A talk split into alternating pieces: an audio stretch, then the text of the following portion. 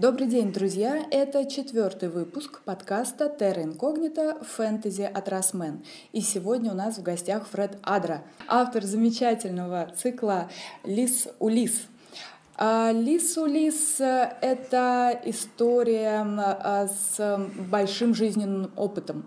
Но к нам в издательство он поступил в прошлом году. В прошлом году мы стали перевыпускать эту замечательную серию.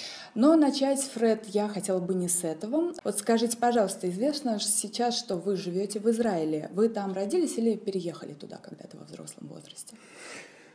Здравствуйте, Нина.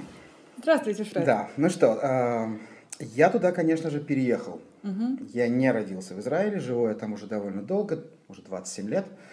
Я переехал я туда, ну, 18 лет, как только мне вот 18 исполнилось, я угу. получил возможность самостоятельно принимать подобные решения, так я, в общем, в Израиль и уехал. Родился я и до 18 лет жил в Тбилиси. Угу.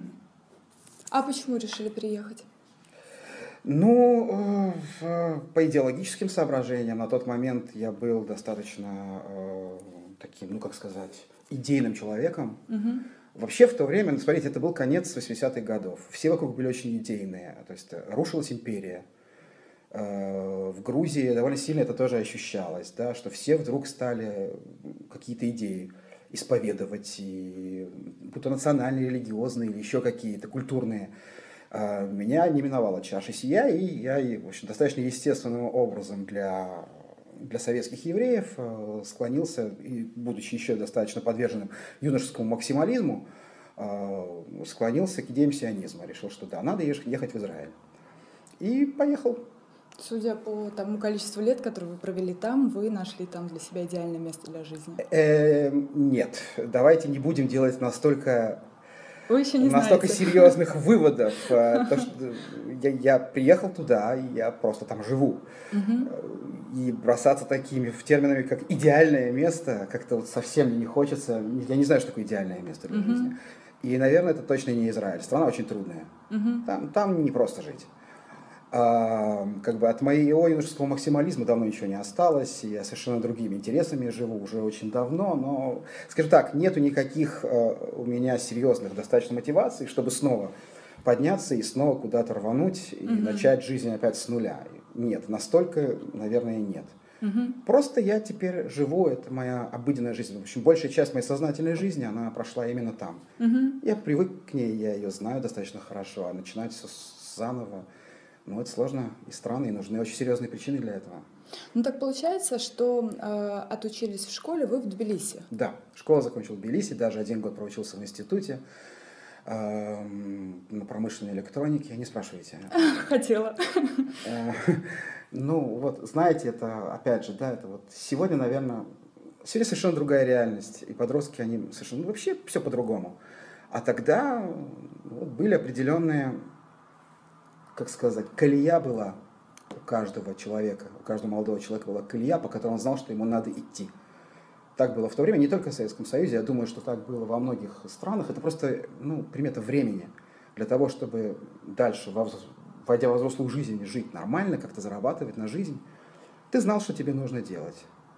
То есть достаточно в раннем возрасте тебе уже внушали мысль, ты должен идти по такой дороге или по такой, ты должен стать врачом, ты должен стать инженером, ты должен стать не знаю кем. И, и вот, а, вот, а вот кем ты стать не должен, потому что эта профессия тебя не прокормит. Вот в таком духе примерно. Поэтому я пошел учить промышленную электронику, не имея ни малейшего понятия, что это такое. Я примерно представлял себе, что такое электроника.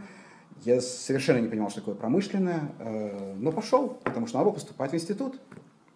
Угу. Я поступил в институт. Угу. Ну, я и так... год там проучился, а потом уехал. Поняла. Значит, э, выбор специальности и теоретически будущего все, дела всей жизни был не то чтобы по зову сердца.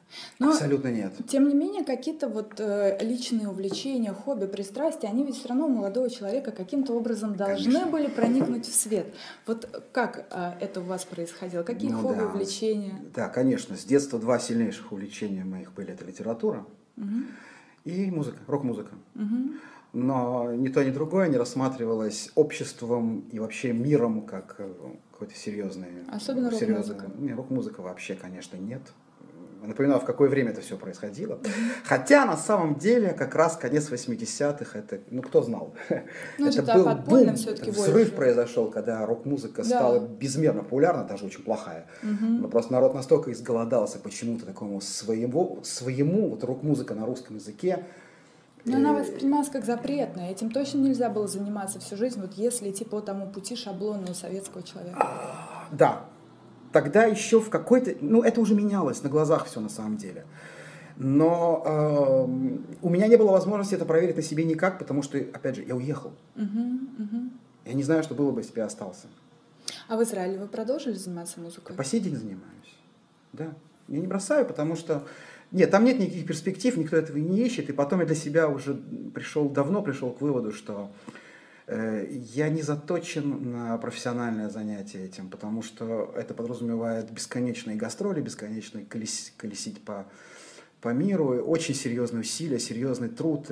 А я домосед по натуре, и мне, мне не очень хорошо в дороге. Так что, может быть, наверное, и правильно, что может быть. Но для себя, там, да, да, я это делаю. Жалко такое дело бросать, очень нравится этим заниматься. Ну, у вас же есть своя группа, Есть давно она группа. появилась.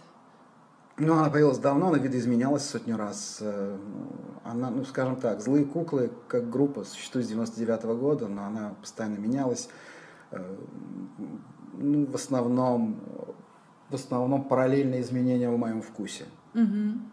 Ну, то есть жанр можно определить? Да, сейчас? конечно. Сегодня мы просто играем обыкновенный хэви метал, потому что вот душа лежит именно к этому. Мгм. Вы вокалист и...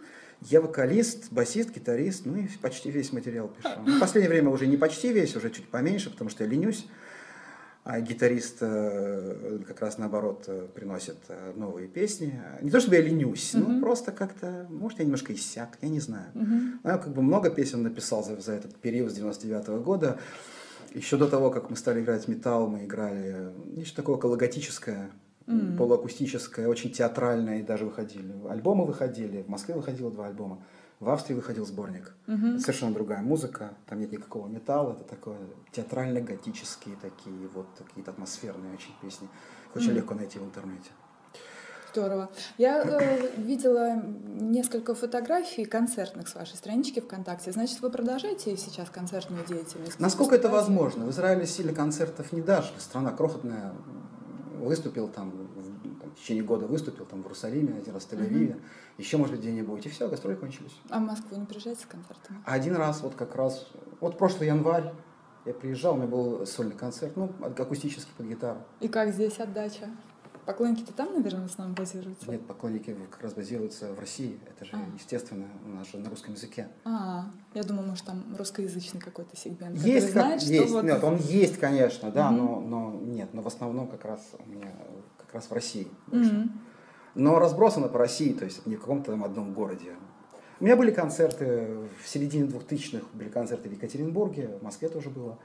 И вот год назад был, был в Москве. Но они такие камерные, очень Мгм. такие, знаете, как сказать, домашние. Мгм. Квар- квартирники, Квартирники, такие, да. да. Супер формат, на самом деле, я его обожаю, очень классно. Знаю, я была на квартирниках Ну на вот, многих. то Хотя, есть, конечно, акустическая гитара. Да, да, Нет, да. ну хочется, конечно, приехать всем трио, там, всего три человека, не так много, Мгм. приехать и забабахать металл, как полагается. Мгм. Но это же сопряжено с определенными финансовыми затратами. Ну, кто знает, может, все еще будет. Мгм. Здорово. Получается, вас, как молодого человека, в то время формировали все-таки больше вещи неофициальные, да, вот ваша специализация, которую вы получали один год в Тбилиси, потому что переехав в Да. Израиль, я так понимаю, вы же там не продолжили Нет, конечно. вот этот партийный курс. И, Но это не партийный, а скорее семейный, семейно, Ага. семейно-общественный. ага, поняла. Вас формировала больше литература и рок-музыка. Да. А по части книг, что любили, что читали? Ну, в детстве все было очень просто. Я любил фантастику и сказки, ненавидел классику. И не потому, что она мне не нравилась, а потому, что я ее читать не хотел. Ну, это, это, опять же, совершенно стандартная ситуация, когда в школе что-то заставляют читать, ты этому противишься всей душой. И на самом деле это, ну, в моих глазах это означает одну вещь важную, э, что, может быть, не стоит детям навязывать чтение очень сильно взрослых книг, сильно, сильно прошлого, 19-го, начала 20 века, которые говорят о других проблемах, не близких детям, не близких подросткам, Они говорят об очень взрослых каких-то вещах, которые ну, нам не были понятны вообще. О чем вообще? О чем мы говорим? Нина, зачем изучать подростку Обломова? Зачем? Сидит такой мужичок средних лет, у него какие-то обломы по жизни, он ничего не хочет делать. Как это близко к подросткам? Ну, ну, вряд ну, никак ли, я же. думаю, в ближайшие хотя бы даже десятилетия или двадцатилетия поменяется серьезно школьная программа. То, что да. где-то уже не в России, но я не помню, по-моему, в Англии в курс школьной программы включен Гарри Поттер, мне тоже кажется определенным шагом. Меня это пугает ужасно.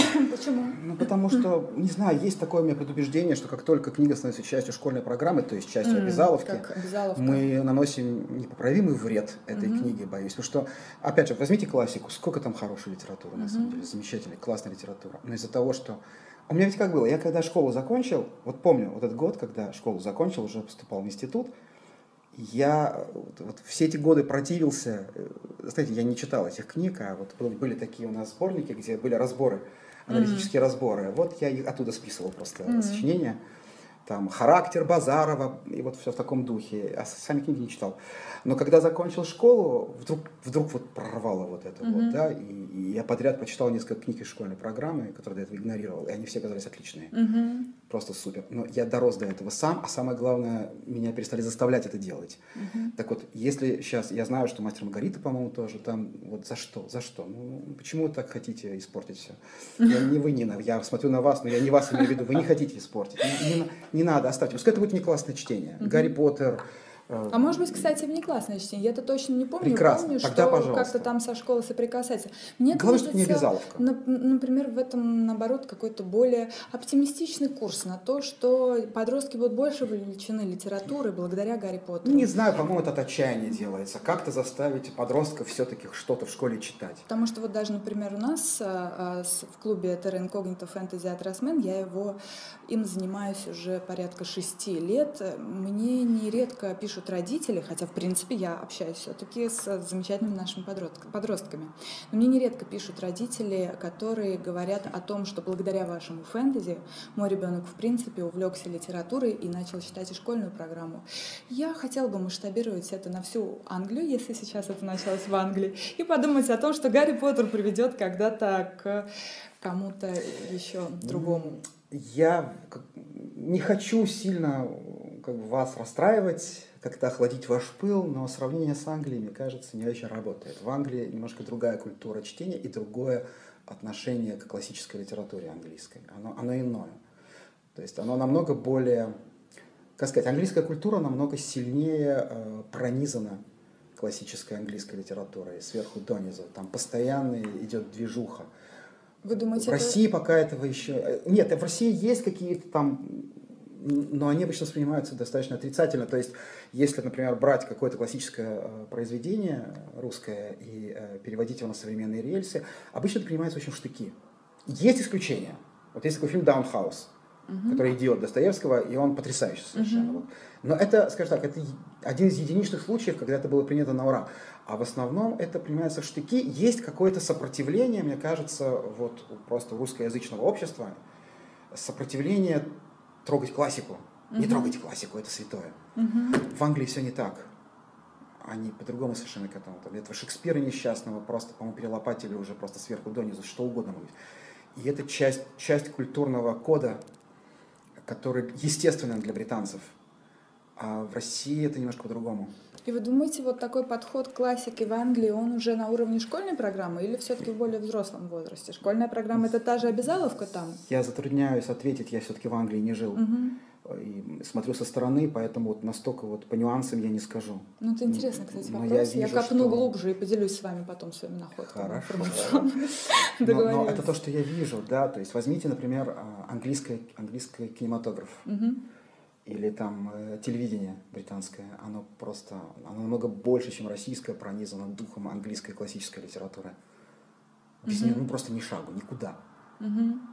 Ну и опять-таки вспоминая, например, какие-то подростковые сериалы, там часто говорится о том, что школьные постановки идут по классической литературе. Да. Притом каждый из классов э, волен интерпретировать по-своему, до того же так. Шекспира. Именно так. Согласна с вами. Да. Буду копать, выяснять и рассказывать, делиться с вами. Хорошо.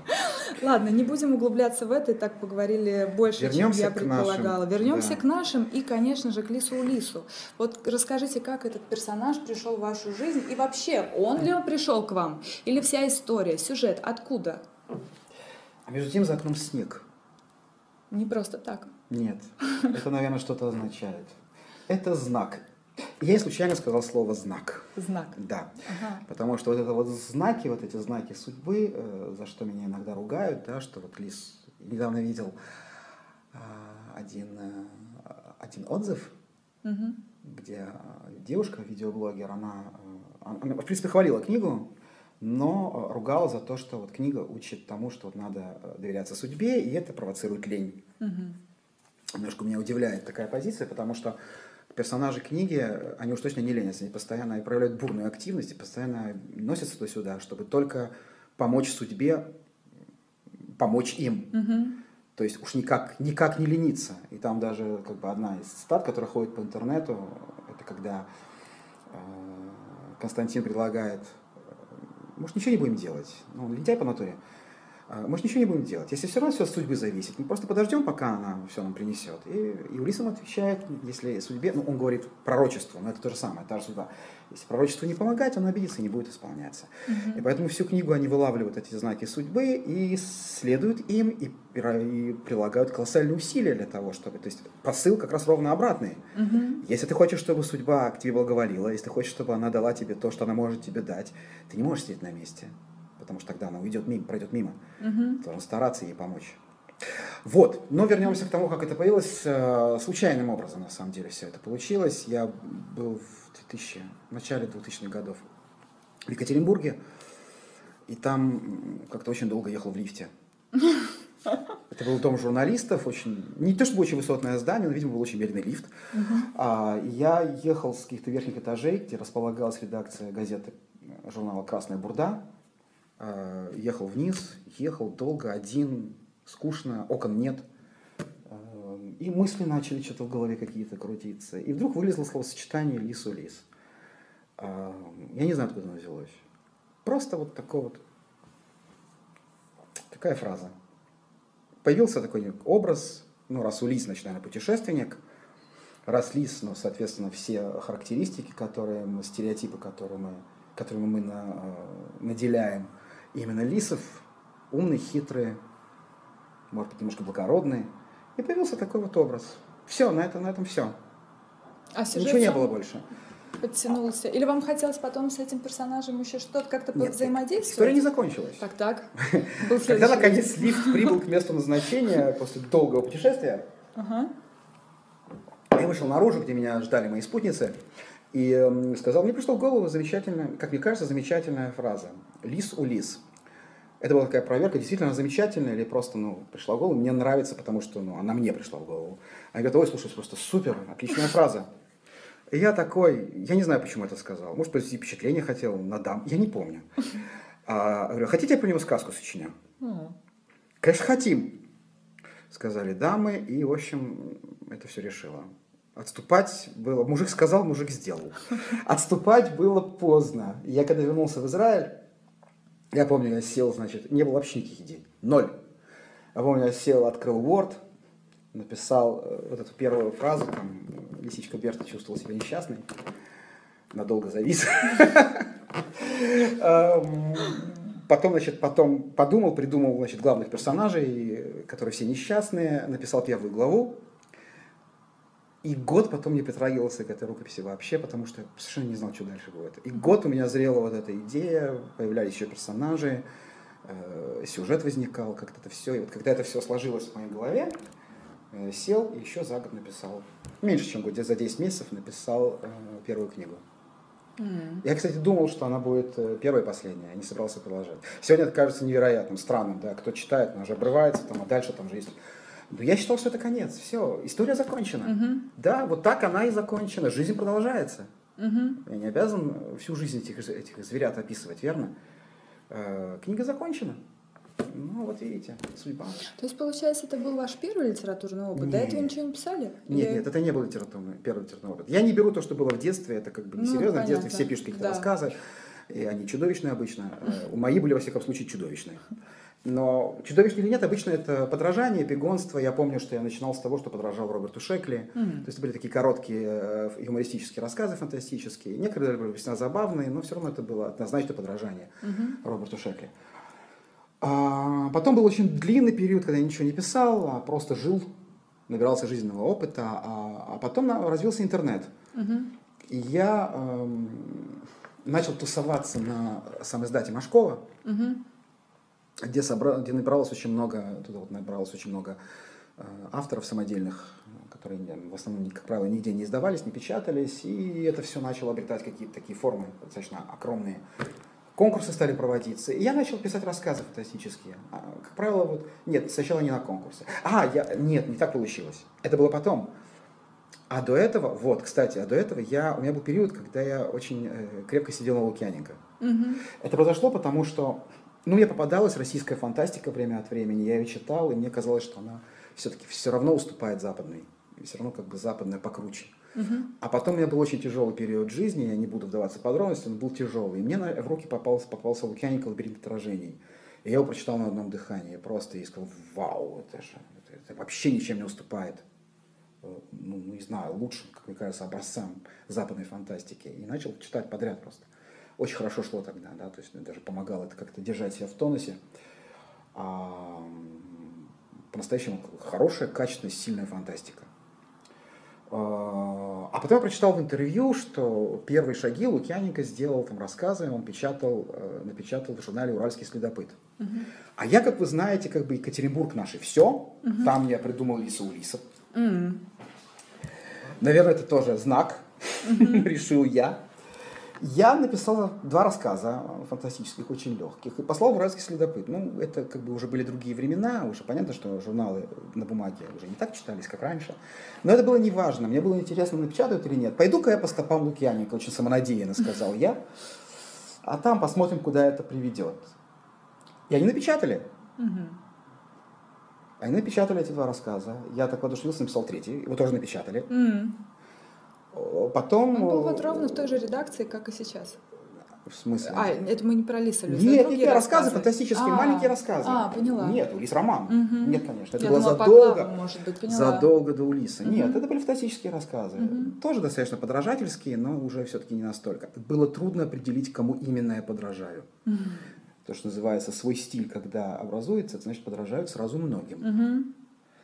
А, но это нормально как раз. Мгм. Это хорошо, это окей.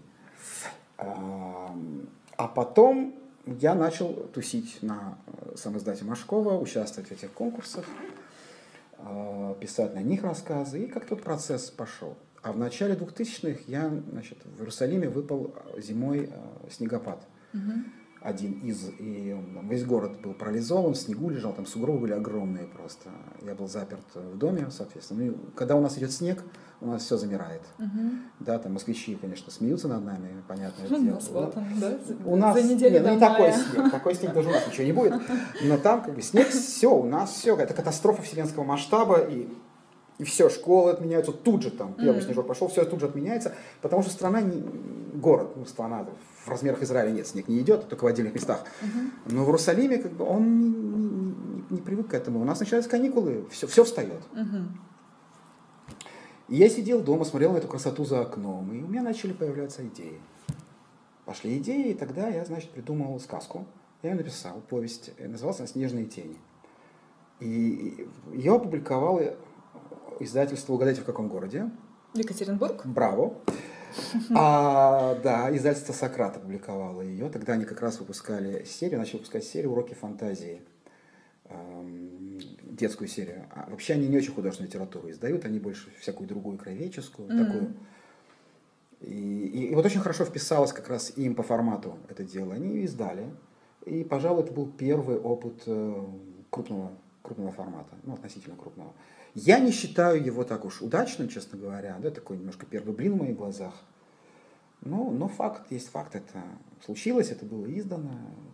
Вот это первый. Мгм. Это, пожалуй, это можно считать, что первый такой крупный форум. Мгм. А Улис, соответственно, был второй. М. Большой опыт был между тем и тем. О, большое время. Не, не очень большое. Не очень, где-то года два, может быть, Мгм. три. Я не помню. Поняла.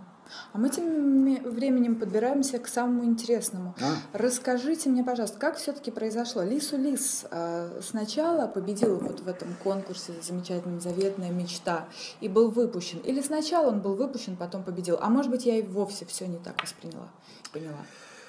Эм, Было так. Я его закончил в 2005 году, летом. Мгм. Начал рассылать по издательствам, коллекционировать отказы. А, Ну, собрал кучу отказов. А потом, а потом появилась премия «Заветная мечта». Это был первый сезон. Мгм. И они объявили, то есть там была очень большая реклама, хороший пиар, там, то есть она, ее очень активно, э, информация не очень активно всюду появлялась в интернете, и мне начали кидать ссылки в том же самоиздате, там вот, там пошли. А я не знаю, я по натуре вообще не такой человек, и, я не хотел посылать. Мгм. Ну, типа, не знаю, вот как-то навязываться. Я не знаю, я, я больной немножко на эту тему. Не, не знаю, не люблю это. Может быть, если бы не это вот, вот это, даже не знаю, как это назвать. Э, Это не скромность, это тупость, если честно. Это, это неправильно, я это знаю. Ну, как-то... Не умею я это себя предлагать, навязывать. И я, я Ну, может быть, не хочу. То есть я хочу, но не хочу. А? Отчасти, может, вы доверяетесь естественному отбору. Лучшее, оно все равно придет к читателю. Нет, я так глубоко не копаю. Просто как бы у меня есть какой-то барьер, который мне очень трудно преодолевать. Вот этот вот барьер, предлагать себя, это как навязываться, не люблю это. И, в общем, кончилось тем, что у меня просто друзья мои просто спросили, ну хорошо, ладно, сиди ничего не делай, но нам разрешишь подать рукопись твою? Мгм. Ты ничего не делай. Мгм. Я говорю, ну вы подавайте. Ладно, они подали. Я только разрешение дал. А, Они подали, причем две рукописи, да, и «Снежные тени» туда тоже пошли. «Алекс и снежные тени» на тот момент называлась. И «Лису Лис» уже, он был в, в- в виде рукописи, что он не издавался. Мгм. Потом он попал в длинный список, потом он попал в короткий список, потом, значит, пригласили меня в Москву на награждение с большой помпой, большое, все очень такое масштабное было такое мероприятие с акробатами, барабанами, канатоходцами. Я уже не помню, что там было. В общем, какая-то феерия. Так, Самое место для рождения. крыша поехала совершенно. Москва, ну, короче, там. А давайте проведем это так, размахом, по-московски. Так, чтобы потом всем стыдно было бы. Вс- Всему миру было бы стыдно, почему мы такого не делаем. Кстати, это, по-моему, единственный раз, когда «Заветная мечта» проходила вот в таком формате э, вот этого безумия. Может, еще потому что первая была? Эм, Да, наверное, потому что первое, а может, потом просто решили, что а зачем мы так стараемся. Ну, это первое, как бы все такое летает вокруг, пью, он проносится мимо какие-то. Ты сидишь, обалдевший совершенно, на это все смотришь и думаешь, «А чем это вообще все закончится? А потом начинается, значит, начинают объявлять э, награды, премии, кто что получил, а, а- а у Лиса он в главной премии, то есть большая, большая, как называлась, большая премия, большая премия. И пос- поэтому это последняя. То есть тебя может до последнего просто сидишь. Я помню, там уже вот со всеми полагающимися, все уже дошло до кондиции, все там, и наконец большая премия, там третье место объявили. И это не он. Второе место объявили, и это опять не он. И то есть третье, первое место объявляют, барабанная дробь со всех сторон, даже акробаты как-то это самое почтительно как-то там замерли где-то под куполом, чтобы не мешать торжеству момента. Я, я помню, я сжал, сжал эти самые подлокотники, Да. так, так, чтобы пальцы побелели. Я не знаю, чего я ждал. Я, кстати говоря, вот что странно. Как это, лирическое? Флэшбэк. Ага. Флэшбэк. Где-то за недели три до этого, ну, это, конечно, бред полнейший. Э, Ребята, кто слушает этот подкаст, э, не берите это на вооружение. Это бред. Сразу предупреждаю. Вот, вот не надо. Вот я сейчас расскажу некую историю. Не надо, не надо делать из этого выводы, ах, вот как это работает. Нет, так это не работает. Это просто так получилось. Это была все судьба. Это вот Нина, уже просекла фишку.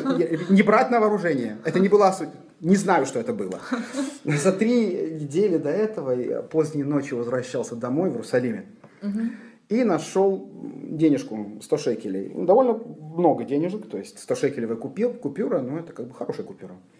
Это где-то, сейчас переведу в понятные вам деньги, это, господи, сколько же это? Эм, ну, много, короче. А, это где-то 15 тысяч рублей. Mm-hmm. я ее нашел ночью, да, она просто там валялась на земле и ждала меня. Я поднял и подумал, деньги ничто. Это что-то значит. Наверное, я выиграю про заветную мечту. Не, не, не делать выводов. Это так не работает. Это просто шальная мысль. Потом тоже были такие знаки, они не срабатывали. И мы к этому еще придем, когда доберемся до Росмен и до новой детской книги. Ну что-то просто такое было, да, из ряда вон выходящее за дом ну, заветный. Ну как-то так, да. И вдруг, и знаете, я еще так успокоился, типа, ну в общем, да, победа у меня в кармане, что. Не, не вести себя так никогда. Значит, э, ехал уже с ощущением, что я еду, я за времени еду. Я не просто так еду в Москву. Всегда приятно поехать в Москву, но я еду как совершенно конкретно, как, да? ну, я еду получить премию. я, я, я знаю, у меня, в общем, у меня был знак. Действительно. В общем, я сжал подлокотники, пальцы побелели. Эм, я помню, Тина Канделаки объявляла победителя. Вот это размах, действительно. Да, такая. Там, и первое место, долгая пауза, так что инфаркт. А, все, я все понял. А, да, так это и было. Но в тот момент, знаю, вот, вот, вот, вся, эта, вот вся эта уверенность, и вся эта убежденность слетели как ничто просто с меня в этот момент. Там просто все, нутро перевернулось, когда я ожидал вот этого момента. И нет, не было такого ощущения, что вот это, это естественно. Нет, нет, такого не было. В тот момент до меня дошло, что это знаки, эти все чушь, это все несусветное, это просто так получилось, что совпало одно с другим. Из этого тоже вывод не делать, а вдруг все не так. Я не знаю, как на самом деле. Я же не Улис. Ну. Улис тоже будет сомневаться. Дойдете до пятой книги, увидите. Он тоже будет сомневаться, его тоже сомнения постигнут. Вот так это все получилось. Разумеется, судьба, изда, как бы издательская судьба книги была решена в тот же, в тот же миг, понятное mm-hmm. дело, да, то есть тут же, ну, буквально ну, там же, не отходя от кассы, да. По регламенту конкурса? Или... Не, не по регламенту конкурса, тогда такого не было, а просто там были представители издательств, а. подошли как бы, сразу же после этого, mm-hmm. подошли ко мне, подошел ко мне директор издательства «Время», mm-hmm.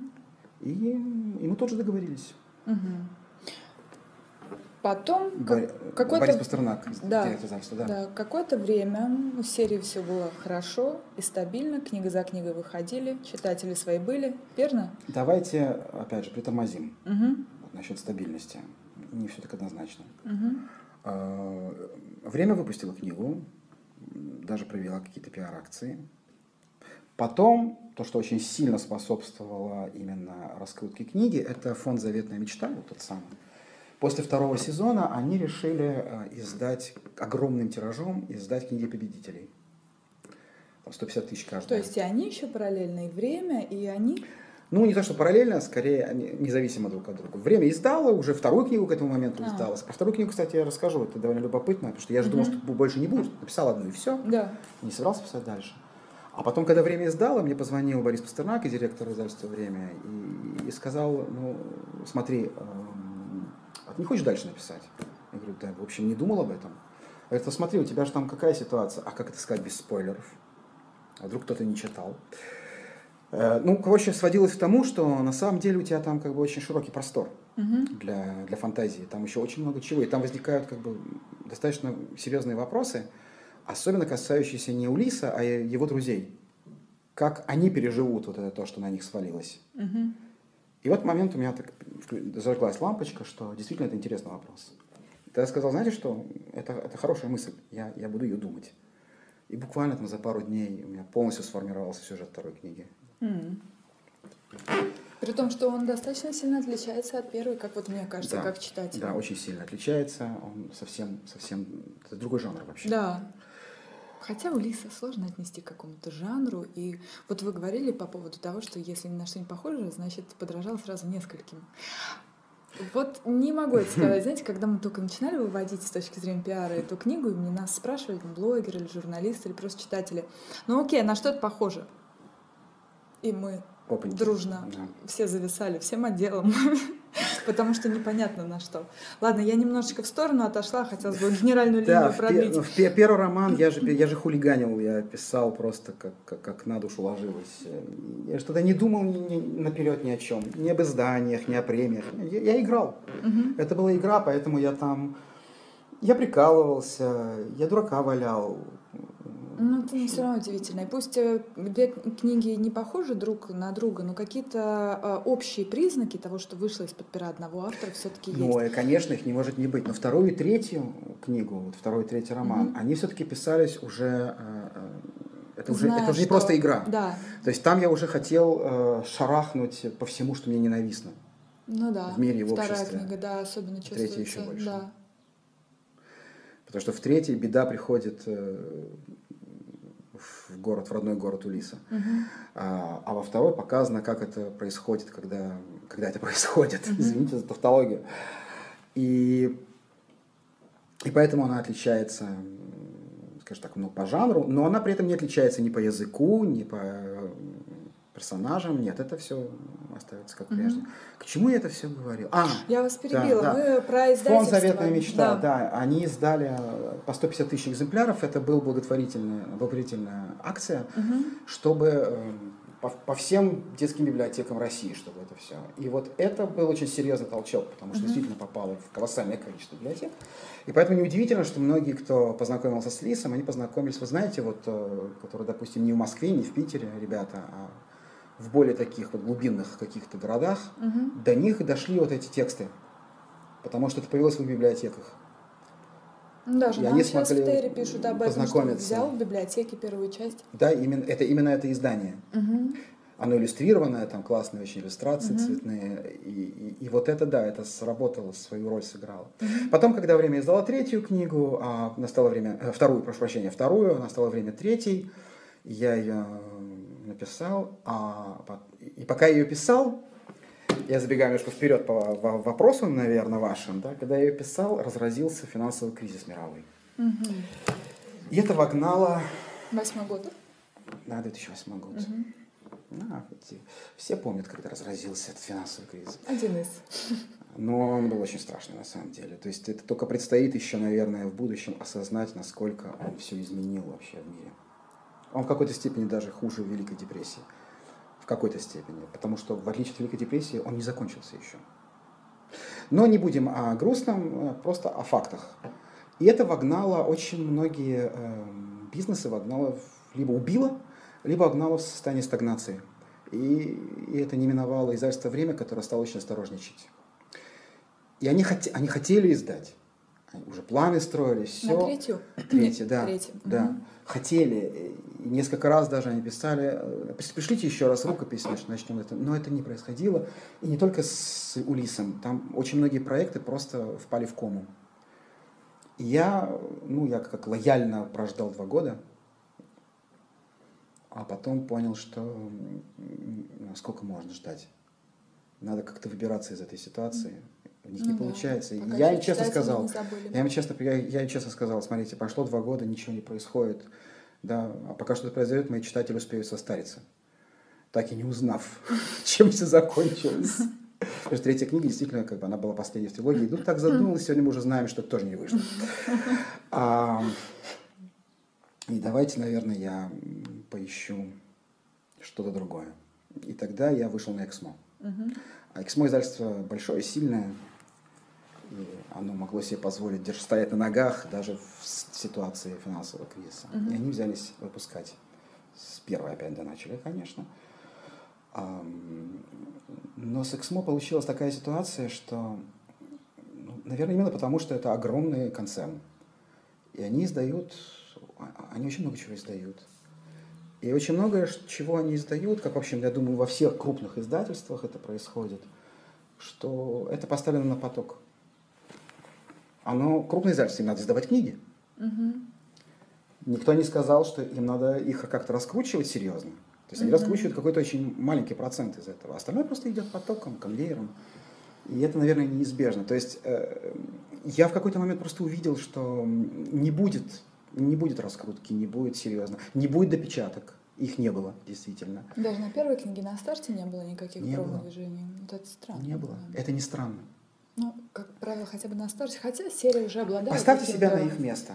Поставьте себя на их место. У них есть э, достаточно стабильный рынок. У них есть сеть магазинов, у них есть стабильный рынок, у них есть некое понимание того, что практически все, что вся любая новинка, когда она выходит, она будет в какой-то момент продана. Все равно. Ну, я это так вижу, может, я ошибаюсь. И, может быть, после этого подкаста э, как бы, мне возразят, кто, кто возразит кто-то из издательства, но я не думаю. Я думаю, что просто как бы это, это просто не нуждается в каком-то дополнительном. Мы издали книгу, мы ее отправили в магазины, и она себя продает. Ну, продаст за год, за полтора, ну, продаст. Просто сейчас такой огромный выбор у читателя, что купить. Колоссальный. Да, и без каких-то промо-действий. Нереально. Нереально. Нереально. Но мы поговорим о сегодняшнем дне. Сегодня вообще все по-другому работает. Мгм. Тогда еще было не так все. Мгм. Сегодня все изменилось, сегодня лучше, чем было раньше. Мгм. А тогда это было время очень тяжелое во всех смыслах. Мгм. И книги стали дорожать, и как бы читать, и настроение у людей плохое было. Все еще, все еще были сложности. Короче говоря, э, я написал четвер... Там ведь третья тоже вышла маленьким тиражом совсем. Мгм. Они потом не допечатывали уже. А кроха там. Три тысячи. Ну, а- она раскупилась быстро, и, и остались читатели без возможности вообще купить. Собственно, это говорил один из, а- а- один из, э, одна из причин вот это, вот это вот злости и гнева, которые потом привели к петиции. Мгм. Ам, То есть так получается, серия еще была активна, она продолжается, но внутри нее каких-то частей уже добыть было нереально. Нет. То, что закончилось. Первая нет проблем, она во всех библиотеках есть. Ну, да. Вторая, в принципе, ну, ну тоже она выходила, и во времени выходила, и в Эксмо выходила. Мгм. С третьей получился, да, облом, потому Мгм. что она закончилась, и все. Четвертая, ну, как бы тоже, в общем-то, Мгм. напечаталась, и эти все закончилось, и ушла. Потом был долгий перерыв у меня, и когда я написал пятую, уже, в общем-то, Эксмо вообще не проявила никакого интереса. Я сам, на самом деле, с ними уже, в общем, все по-честному, в общем-то, мы все обговорили. И, и честно, в общем-то, было сказано, что ну, у нас разные совершенно, разные ожидания, разные, разные цели. Мгм. У нас с ними разные цели. Я не, не сужу и не, не... Я понимаю, почему у них такие цели. Но у меня другие цели. А сколько И они по времени совпадают. выходили книги в Эксмо? Ой, э, ну, первые, первые три вышли очень быстро, одна за другой, потому что они были Ну написаны. потому что у нас четвертая пришлось ждать, пока я напишу. А пятая совсем, совсем много времени прошло, потому что я... э, Ну, это когда пока у меня еще только идея появилась. Ну, там в целом э, около года, Не, больше. больше. Больше. Я не помню уж, надо посмотреть Мгм. просто по годам издания, не помню. Ну, в общем, с пятой нет, она там, все, я обратил. Я решил тогда, что, а знаете, я так устал на самом деле уже от всего этого. И, и я решил, да ну, не хочу этим заниматься вообще нафиг. И у меня было видение такое, что вообще книжный рынок рухнул. Ну, бумажной книги, я имею в виду. Я думаю, ну что я там буду как-то опять, опять стучаться головой, все. Я при- приму еще одну попытку в Росмен. Мгм. Я на самом деле это тоже предпринимал. Я вам посылал. Давно. На новую Посылал. детскую книгу? Нет, еще до нее. Мгм. Первый раз это было еще до нее. Не было ответа. Так, так. Что-то придется вырезать из подкаста впервые. ну, но с тех пор Росмен очень, шучу. очень изменился, очень повзрослел. Сейчас все не так. Это оставим. Да. Не, ну так это совершенно обычная история, что нет ответа от издательства. Ну, это отказ фактически. А, ну, это было реально давно. А потом, я, а потом появилась новая детская книга, м, на которую я не посылал сначала, потому что, ну, вообще-то я работал с Эксмо, и мне не нужно было. А потом я вот пятую закончил, я решил, ну вот ее я пошлю на новую детскую книгу. А, Я послал ее и четвертую. Мгм. Это, по-моему, как раз тот год, когда... По-моему, это тот год, когда выиграли дарители, кажется. По-моему, да. М, Значит, позапрошлый. Пя- 15. Да, да, да, да, точно, 15 год, все правильно. Книги вошли в длинный список, в короткий уже не вошли. И тогда я решил, ну все, с меня хватит. Хватит э, это самое, биться головой об стенку. я прекращаю искать издательство, надоело этим заниматься. Тут я напоминаю, что у меня вообще барьер. Мне, в принципе, очень трудно психологически, очень трудно себя предлагать. И я тогда объявил в фан-клубе, ну, ВКонтакте, там, что я выставляю все в интернет, читайте на здоровье, а, я устал, я ухожу, а с меня хватит. Не хочу больше этим заниматься, и писать не хочу, ничего не хочу. Ну, такой, немножко депрессия такая была. Goodbye. И тут случилось непредвиденное, что мне стали писать, что погоди, погоди, стоп, стоп, что не будет бумажной книги. Мы не устали ждать, а ты устал писать? Это как бы, что за дела вообще? Ну, ну как-то так, да, мы хотим иметь эту всю серию на полках. Я говорю, ребят, ну что могу сделать? Там обычные читатели, не друзья, не приближенные Нет, абсолютно, читатели. абсолютно обычные читатели. Те, ну, фэны, которые появились в течение этих лет. Да. Ну, мы хотим дальше. Я говорю, так, пожалуйста, в интернете есть. Угу. Ну, ребят, ну, они говорят, ну, в интернете, конечно, клево. Мы еще устроили такие салонные чтения там в угу. ВКонтакте, там сделали по частям выставлял. Э, все, но мы хотим иметь это на, на полке. Алло! Я говорю, ребят, извините, Ничем не могу помочь. Может, не знаю, распечатать, поставить на полку. Не знаю, ребят, ну нет. Говорит, ну давай, может быть, там стали писать, а может, мы сами как-то это организуем, обратимся в издательство, петицию напишем. Я говорю, ребят, делайте, что хотите. Хотите писать петицию, пожалуйста. Они такие, а в этом есть смысл? Может, в этом нет смысла? Я, честно, считал, нет смысла. Угу. Ну, я скептик. Угу. Но я не стал этого говорить. Я не стал этого говорить, потому что я, я для себя решил, кто я такой, чтобы, чтобы тушить их энтузиазм. Угу. И потом, пускай будет, это тоже какая-то веха. Это тоже как-то интересно. Это тоже потом что-то, что будет вспомнить можно. Да, то, что вот, э, организовались читатели, организовались, э, написали петицию. Сам по себе этот факт уже стоит того, чтобы быть э, реализованным. Даже, даже хотя ничего не получится, ну, скорее всего. И поэтому я сказал, кто знает. Я не знаю. Может получится, может не получится. Хотя сам считал, что нет. А, и, они, и они пошли вперед. Написали, подписи собрали. Я так наблюдал со стороны, ничего себе. Вот Действительно дают, это сделали, вот да. Я, на самом деле, только в тот момент осознал, насколько уже это э, стало культовой серией. Я к тому моменту еще этого не понимал. Я вообще находил, нахожусь очень далеко от, от читателей. Я, живу в Израиле, это со... мои читатели здесь. Ну, интернет. Да, но интернет не показывает все картины, он показывает часть картины. И вот тут он показал, что вот эту часть, которую я до этого не видел, что у нее есть определенная культовая ниша в этой серии. И само по себе это было здорово. Даже в Терри несколько лет назад мы делали пост с классикой современного фэнтези, там был Лис Улис, я помню. Опа. В старом еще издании. Интересно. Параллельно Наталья Щерба очень много говорит. А, да, ну конечно, Наталья Щерба. Обратите внимание на эту серию. Это замечательная серия, это классика. Она ее вставляла в свою подборку самых любимых книг за всю ее жизнь. И тоже мы ее выкладывали в Терри. Потом эта петиция дошла до нас. Я не знаю, как поклонники пробились, но вот суть в том, что в определенный момент ко мне в почту прилетело письмо, что а вот нам поклонники самоорганизовались, прислали петицию. А что вы думаете, коллега, коллеги, по поводу того, чтобы все-таки взяться за эту серию? А в голове-то очень много засеяно всего по словам Лису Лис. Да. Оно то там, то здесь Поиск дал много результатов. Скажем так, да, да релевантных запросу. Да. И после этого стали как-то э, думать об этом. И Наталья тоже сыграла не последнюю роль. Вы с ней знакомы лично? Нет, лично не знакомы, но с Натальей виртуально мы знакомы очень давно. Угу. Мы знакомы еще со времен сам издата Машковского. Угу.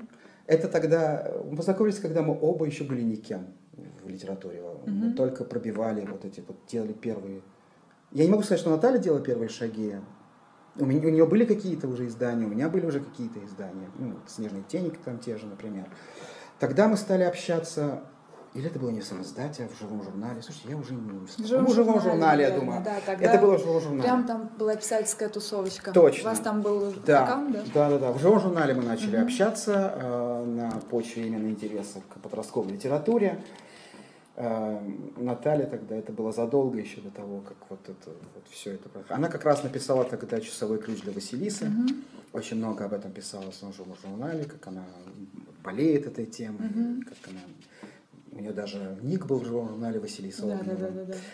Вот. Я вам что скажу. А, с Натальей я лично не знаком, у нас как-то не получилось развиртуализироваться, хотя были даже, даже одна была попытка, я помню, ездил во Львов, и она живет в, в, в Ивано-Франковске, uh-huh. вроде как не очень далеко, но у нас не получилось. Uh-huh. Может, еще когда-нибудь получится, и, скорее всего, это будет где-нибудь в Москве. Uh-huh. А, но мы, мы очень много общались, э, она прочитала Лису, Элису Улиса, действительно, ей очень понравилось тогда.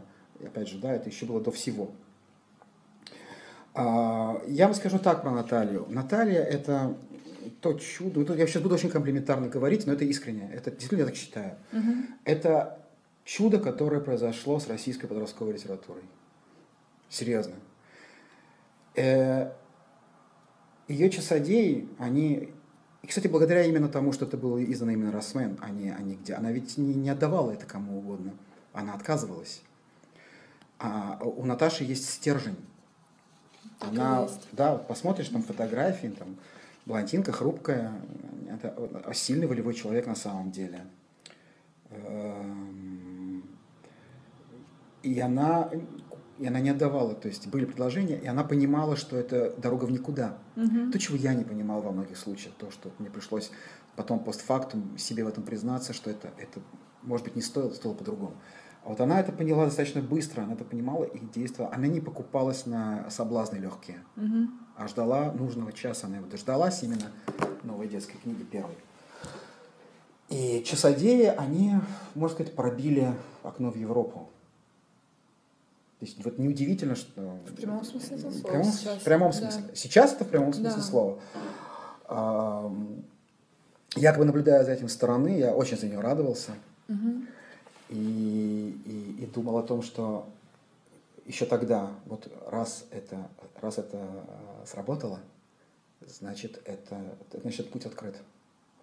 Надо просто уметь туда как-то попасть, войти. А, так что Наталья – это всем детям пример в этом плане.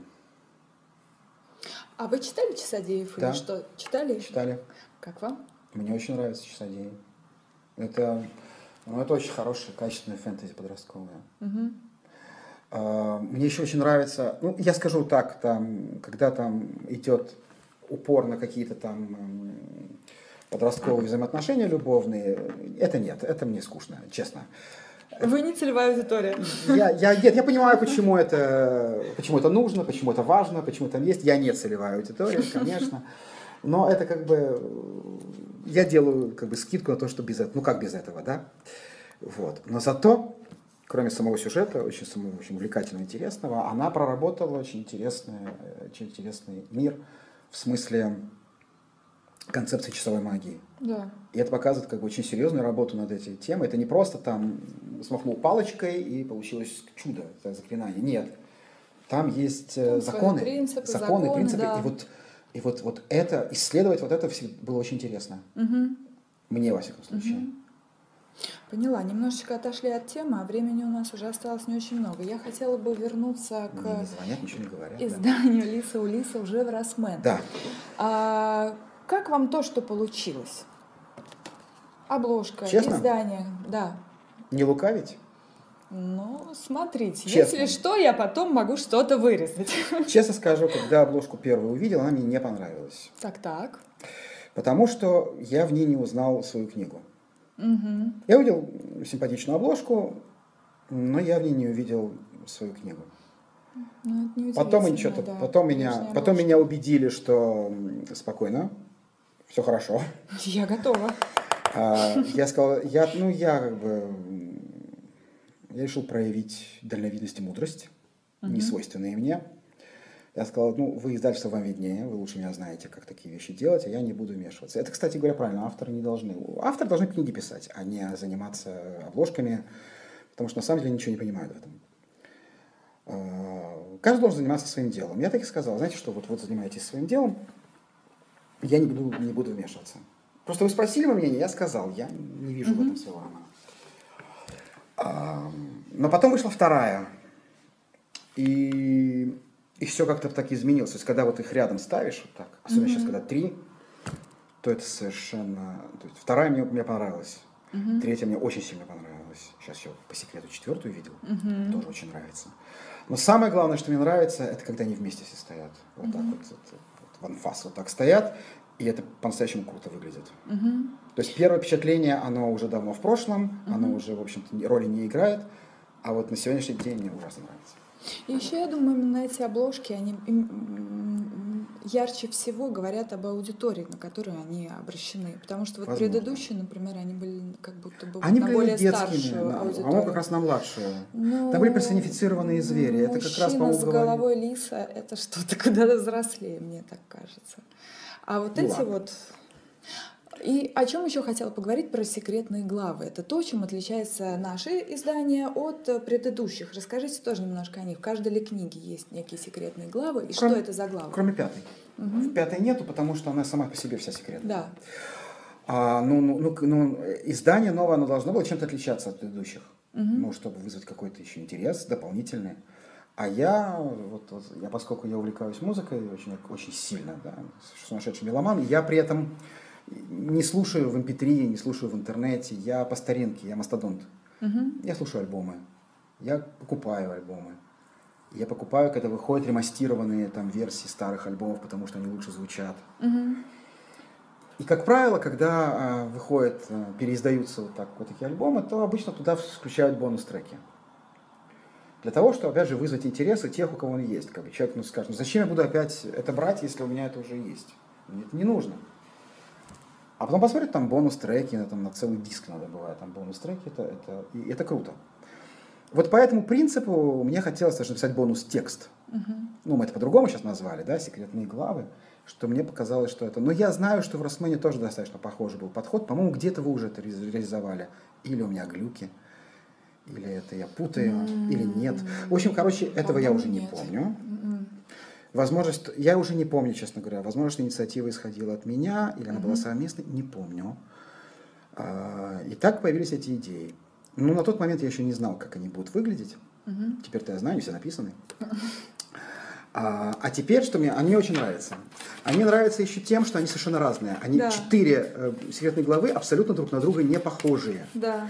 В Особенно в третьей части поразительно переписка. Тайная глава Вероники. Ну ладно, не Ну, не надо. Это, Да. Хотя никакого спойлера нету. В первой книге это, это был дневник, э, дневник Берты, который немножко, э, немножко объяснял ее поступок в конце, в конце романа. Мгм. Во второй книге это была полноценная глава, которая рассказывала маленькую историю. То есть вполне такой рассказ с завязкой, кульминацией, развязкой про Улиса. Да. И она здесь была, по-моему, скрыта. Она была внутри текста. Она внутри да? текста, ее даже трудно найти. Да, да, да, да, да, да. Вот я не сразу поняла, где. А здесь они выделены. В третьей книге это социальная сеть Вероники. Мгм. В четвертой, вот четвертая, кстати говоря, да, это чуть-чуть спойлер, но ничего страшного, не страшный спойлер. Дело в том, что четвертая ловушка для Земли, э, там Берты нет. Я сейчас страшную вещь сказал. Я сейчас думаю, что очень многие девочки, которые любят э, эту серию, они скажут, что нет Берты, не буду читать. Спокойно, Алло. спокойно, все под контролем, все хорошо. Да, нету Берты, я понял свою ошибку. Я знаю. Еще когда в первый раз она вышла, и меня получил по голове от девушек. Нет Берты, я говорю, «Ну, там же есть другая девушка. Нам не нужна другая Мы девушка. привыкли к Берти. Мы верны Берте. Но там есть Константин и Евгений, и они там солируют так просто, что мало не покажется. И Улис там тоже где-то мелькает. Немного, но мелькает. И очень важная роль у него. Не главный герой, но у него важная роль. Но Берты как-то там нет. А вот, чет- вот в переиздании... Нет, там по-прежнему нет Берты. Но была такая идея, что еще одна секретная глава Берты, тоже из ее дневника, где, эм, а поскольку она не участвует в повествовании, она не участвует в этой истории, но она где-то рядом присутствует. И поэтому она как-то наблюдает со стороны то, что происходит, не понимая, что происходит. М, И вот э, она описывает какие-то события, которые нам уже известны из э, романа, Ну, с- э, да, Класс. но через ее восприятие, которое абсолютно не такое. класс. Отличная идея. И, честно говоря, это, наверное, моя любимая секретная глава из Мгм. всех. Дополнительный аргумент в пользу покупки четвертой части у тех, у кого уже есть предыдущие издания. Ну, это каждый сам будет решать за себя, да, надо ему или нет. Но Надо. опять же, если человек хочет, если читатель, если он хочет иметь всю серию на полке, я не знаю, какой у него еще вариант Мгм. существует, будет существовать только в этом варианте. Поняла вас. А, у меня есть последний вопрос, Фред, время уже поджимает. Да. Относительно нашей читательской группы Terra Incognita. Вы в ней состоите, следите ли за ней, выделяете ли как-то свою часть, а часть э, аудитории, которая, э, безусловно, обожает Лису Лис, уже сформировалась. Видите ли вы их? Этот последний вопрос тянет еще на час разговора на самом деле, чего мы не можем себе позволить. Э, я состою в Терра Инкогнито, я слежу за тем, что происходит. Не только за лисами, просто интересно то, что происходит. Мне нравится очень, как функционирует эта группа. Мне очень нравится активность, которую там проявляют. Я бы, на самом деле, хотел, чтобы еще больше проявляли бы активность. Потому что там 60 тысяч человек зарегистрировано, но проявляют активность человек 200, по-моему, да? Ну, я сейчас не знаю, по-моему, лучше это виднее видится. Но Terra Incognita это очень, мне кажется, это очень важный фактор. Вообще, вот, вот как я сказал, да, это про, про Часодеев, да, что это некая веха, поворотный пункт вообще в истории подростковой литературы в России. Мне кажется, Terra Incognita это тоже веха и, и поворотный пункт э, в истории, даже не знаю, как сказать, около литературной истории подростковой литературы. То есть мне даже странно, почему, не знаю, существуют ли другие подобные группы в других издательствах, я не знаю. Mm-hmm. Может быть, нет, но, но это пример того, как mm-hmm. это должно работать. Да, то есть мы живем в совершенно другом мире сейчас. В мире, вот, и это интерактивность с читателями. И читатели, они часть этого процесса, и они чувствуют, э, они это очень хорошо чувствуют, они чувствуют, насколько они сами, в общем-то, к ним прислушиваются, им дают высказаться. Это же всегда это было одностороннее движение. Идея Terra Incognita как раз в том, что это не еще одна группа ВКонтакте, это не рекламная группа, это клуб. Конечно, именно так. Это именно так. Но этот клуб, он работает, он больше, чем клуб. Мне кажется, что он больше, чем клуб, потому что он дает возможность э, э, ребятам, читателям высказаться, и их, и они будут услышаны. Да. Они будут услышаны, причем не просто будут услышаны, да, не, не, не только да. другими читателями, да. а непосредственно авторами. И авторы, издателями. Конечно, само собой. То есть вплоть до того, что авторы им ответят, угу. если там есть для этого повод. И я вижу, с какой скоростью там... Слушайте, я помните, я вот был Новый год, и я написал поздравления, там, угу. упомянул там количество. Да, да, да. Когда уже через месяц уже было на 2 или 3 тысячи больше. Да, да, да. Это да, как да. снежный ком просто, это все работает. Да, мы а, ширимся, нас больше, и это здорово. Терра инкогнита, она, а, а, она отражает изменения, которые произошли. И сегодня вообще мы живем в другом мире. Вот что интересно, да, у меня был очень пессимистичный взгляд лет там сколько-то назад, именно с развитием технологий, что они все больше и больше убивают книжную mm-hmm. литературу. А вот как интересно получается, что нет, нет, они с одной стороны убивают, потому что дают массу альтернативы, легкой альтернативы. А с другой стороны дают площадку. И вот появилось, например, вот, вот то, что буктюберы появились. Да. Понятно, что сначала на Западе, конечно. Да. Но сейчас, как бы я смотрю, э, там тысячи э, подписчиков, да. иногда десятки тысяч подписчиков. Это реальная поддержка и самого это, чтения. И, и, не и люди реально это да, смотрят. Да. И, и благодаря этому и чтение стало модным. Да. Вдруг опять. Да атрибут жизни современного да, человека. Мне да, очень да. нравится движение буктюберов. И вот я на это смотрю и думаю, ну все, видите, есть негатив, есть позитив. Да. Мир Поняла. все время меняется, очень интересно за этим наблюдать. Поняла.